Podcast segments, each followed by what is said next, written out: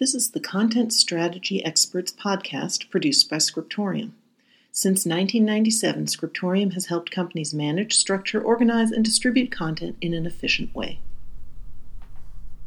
Welcome to episode four of the Content Strategy Experts podcast. Hi, everyone, and welcome to the Content Strategy Experts podcast. I'm here today with Gretyl Kinsey. Hello. And I'm Sarah O'Keefe, your host for today. Our topic today is convergence of marketing and technical content. We want to talk about how those two things are coming together and what the implications are for us as content creators, developers, content strategists, marketing content creators, and all the rest of it. So, Gretyl, I wanted to start by asking you about the olden days when these things were separate and some of the experiences that you had coming out of a background in marketing. What did that mean from the point of view of understanding marketing content and technical content? So, just for full disclosure, I went to school for journalism and I had a focus in the area of multimedia production and graphic design. And so, a lot of what we talked about was kind of advertising materials, marketing based materials. So, there was definitely a very distinct separation between the idea of marketing content, which I learned a lot about during school, and technical content, which I did not know existed until I came to Scriptorium. So I think that's kind of a big part of the problem there with technical and marketing content not having that convergence that it needs, especially in the olden days. So you have marketing content which is very focused on getting a customer to buy the product. It's all about going after a prospect rather than someone who's an existing customer. Whereas you have technical content which is focused on helping someone who's already bought your product know how to use it. So technical and marketing content were always created separately because of this distinction between them.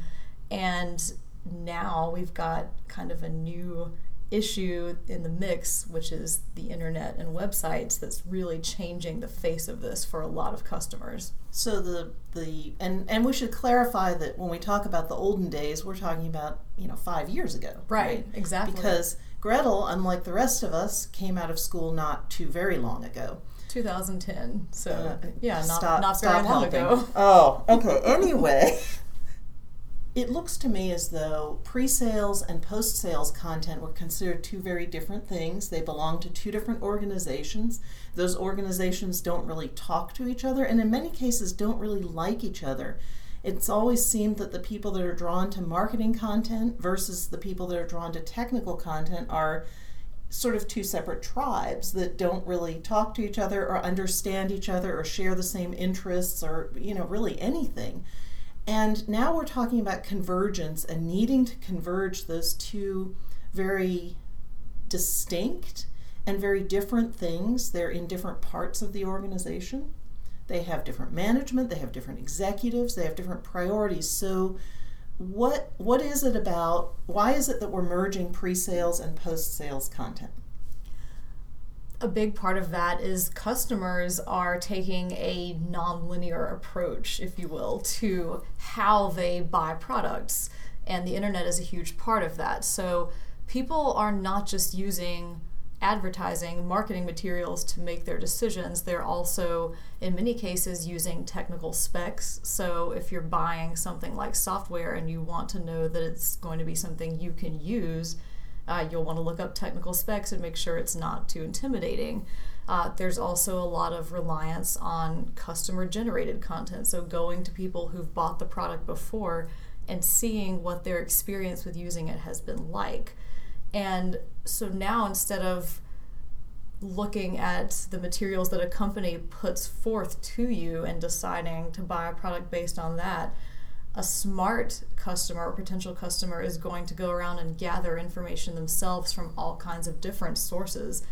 And if an organization really wants to be on top of that and make sure that their company's products are the best option, they'll understand that that's how customers are buying content now and do a better job aligning their technical and their marketing materials. So it sounds as though you're saying that the control has really shifted from a a big organization, a company who can say, hey, potential customer, here's what we want you to see now. And oh, here's the next thing you get to see, and here's the next thing. And they send you down this sort of marketing funnel that results in the end in you presumably buying the product. And now the customers have uh, sort of inverted that, and it, all of a sudden there's no gatekeeper. You can't prevent a customer, a potential customer, from going and reading your installation guide Exactly. and saying, "Oh, that sounds scary. I'm not buying that product because it sounds though it's going to be really hard to install." Um, so the gatekeeper mission or the gatekeeper responsibility that the content creators had, right, or the content publishers, has kind of gone away because of the internet. Um, you also mentioned the research and the uh, user recommendations. I mean, by far the most trusted uh, bit of content that you can possibly get anywhere is a friend or somebody you know saying, I really think this is a good choice. right? Exactly. Um, and, and I know that just from my own experience as a customer, I always try to find someone who's Mm-hmm. used that product before so I can ask them what was it like because that feedback is really the most valuable and the most honest. It's not coming from the company's spin on it trying to get you to buy.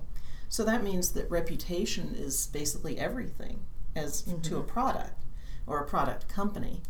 So I, I mentioned marketing funnel, which is this maybe outdated way of looking at how customers are guided gently in down into the direction that you want. So if the marketing funnel is obsolete, what what's next? So, what I think is next is technical content and marketing content not being thought of as two separate things, but as just content. Um, customers don't care that your content came from a category like technical content, like marketing content, or even other categories like training or sales or support, whatever. They just see information that they need and they go get that information. So if companies approach content development from that mindset and they have these separate content producing departments all working together, then that will help them be more aligned with this customer journey that customers are taking for themselves. Um, and I think that there are kind of two approaches that I've seen companies doing. One is having one big system or repository for store, storing and managing all of your content, regardless of whether it's technical or marketing or some other type. Um, and then another is if you do have very deeply entrenched departments that it's unrealistic or unfeasible to put into one. Um, I've seen some companies take the approach of building bridges between them so that you still have that connection and that communication, um, but you don't get rid of the structure that's been there for years that does work in some ways. So you mentioned customer journey. What what is a customer journey? Customer journey is the experience from where you consider whether you're going to buy a product all the way through making that decision and then in the end buying the product and also what happens after. So, um, you know, how you use it, whether you go and buy kind of the next thing in that product line, whether you recommend it. It's basically that entire process of pre sale, sale, and post sale of a product and, and how the customer makes that decision. And so, where the marketing funnel is kind of a one way arrow shaped kind of thing, the customer journey is very often represented as some sort of a circle. right? Absolutely. Where you go from research and awareness to considering a product to buying it. And then after you buy it, you need to learn about it and master it. And then at some point, it kind of comes back full circle to upgrading or adding other products or looking at other things that you want to do with that product that you need maybe some sort of an additional product for. So the customer journey says that we're not going from point A, which is prospect, to point B, customer, but that a single person sort of evolves across that journey and might ref- sort of not revert, but the customer evolves and might go back to being a different kind of buyer, or they go from being a buyer to a user and back to a buyer. Or then they become a recommender or an advocate who's then giving out those recommendations you were talking about to all their friends. Right. So then they start the customer journey for someone else. And different mm-hmm. customers at different points, their customer journeys will impact each other because of the internet and because of their ability to communicate about that product.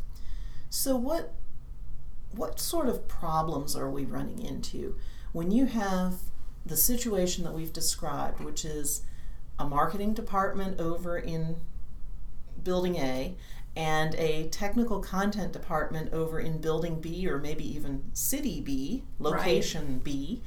And they are trying to get alignment in their content and they are trying to support this customer who's on their lovely customer journey across all these different, I really hate touch points, but across all these different touch points. What, what sorts of challenges does that cause for those groups?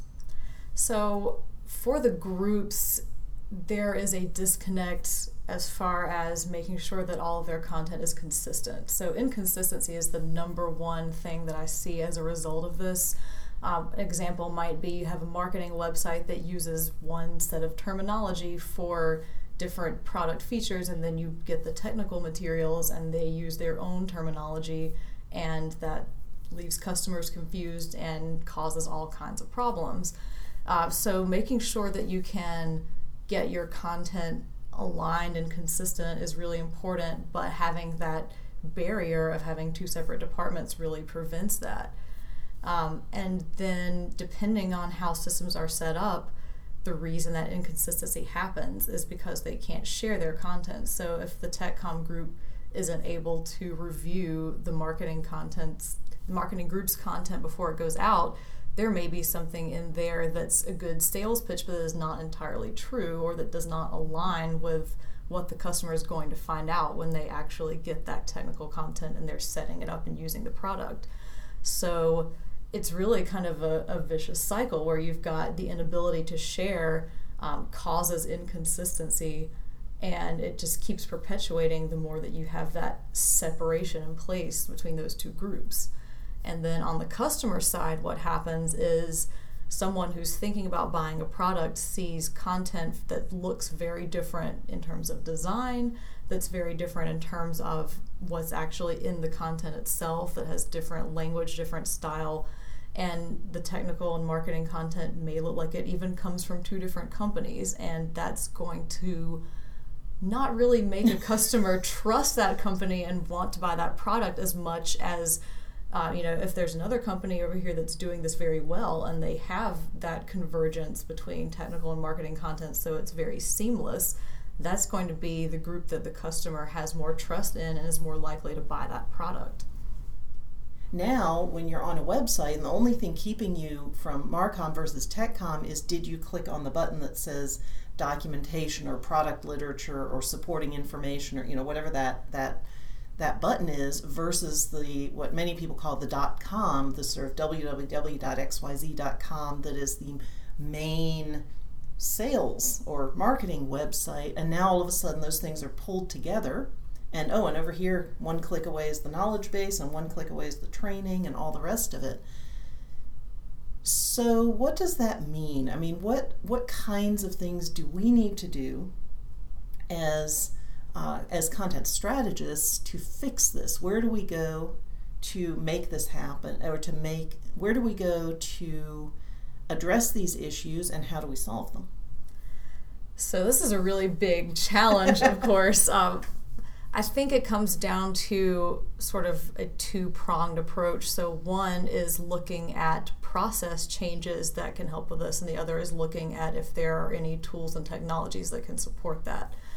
Uh, process changes are definitely the most important because if you implement a tool, so for example, if you come up with a solution where you've got technical and marketing content creators all in one repository together, but you don't address the issue of maybe these two groups working very independently or in some cases not getting along, maybe having animosity between them, then the tool is not going to solve anything. So, as content strategists, the number one thing to approach is the idea of change management behind whatever process changes that we end up recommending. Um, so, for example, if you've got a group where the technical content team and the marketing content team need to be able to sort of QA or um, you know check their content against each other for accuracy, but the two groups never interact, never speak. Uh, you're going to want to solve the problem of them never speaking before you put in some kind of a shared QA tool because what will happen is the company will spend a bunch of money on the tool and it will never get used and you'll still be in the same boat you were in when you started. Yeah, and and I mean, I'm, I'm I kind of gasp at the idea of groups not talking to each other, except it does happen, and it's it's common. It's very common, and it surprises me as well because in the information age, customers are talking to each other. They're talking to whoever they can, and so for companies not to step up to the plate and do the same thing surprises me. But when you do have a long history of working in more independent departments and it gets really entrenched, people don't like change. They're nervous about it, they're scared of it. So it becomes really difficult to break those habits. But I do agree that in a world that's more um, technology focused and where communication is more open than it's ever been before, it does surprise me that that's still as much of a problem today as it is. And I think that's one thing companies really need to focus on fixing to make the customer journey as successful as possible and make their own sales go as well as possible. Well, I think that pretty much says it all. Um, a couple of notes. We have just published a white paper on this very topic that talks about convergence of Marcom and TechCom. It was commissioned by Adobe, who has recently released a product solution that does address this issue. So if you're interested in learning more about that, check the show notes and we'll provide a link there. So, with that, thank you for listening and we look forward to seeing you on the next podcast.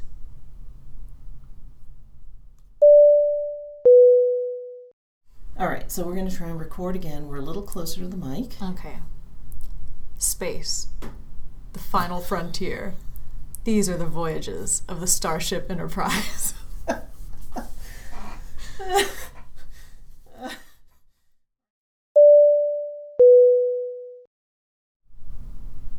some sort of an intro and we'll, we'll jump right in. All right. And what are we talking about? Oh, convergence.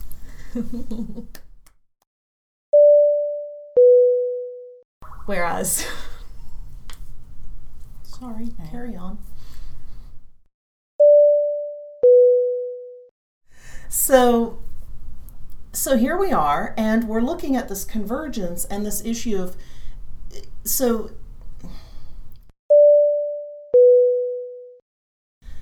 Um, we are very often, I have no idea where that was going.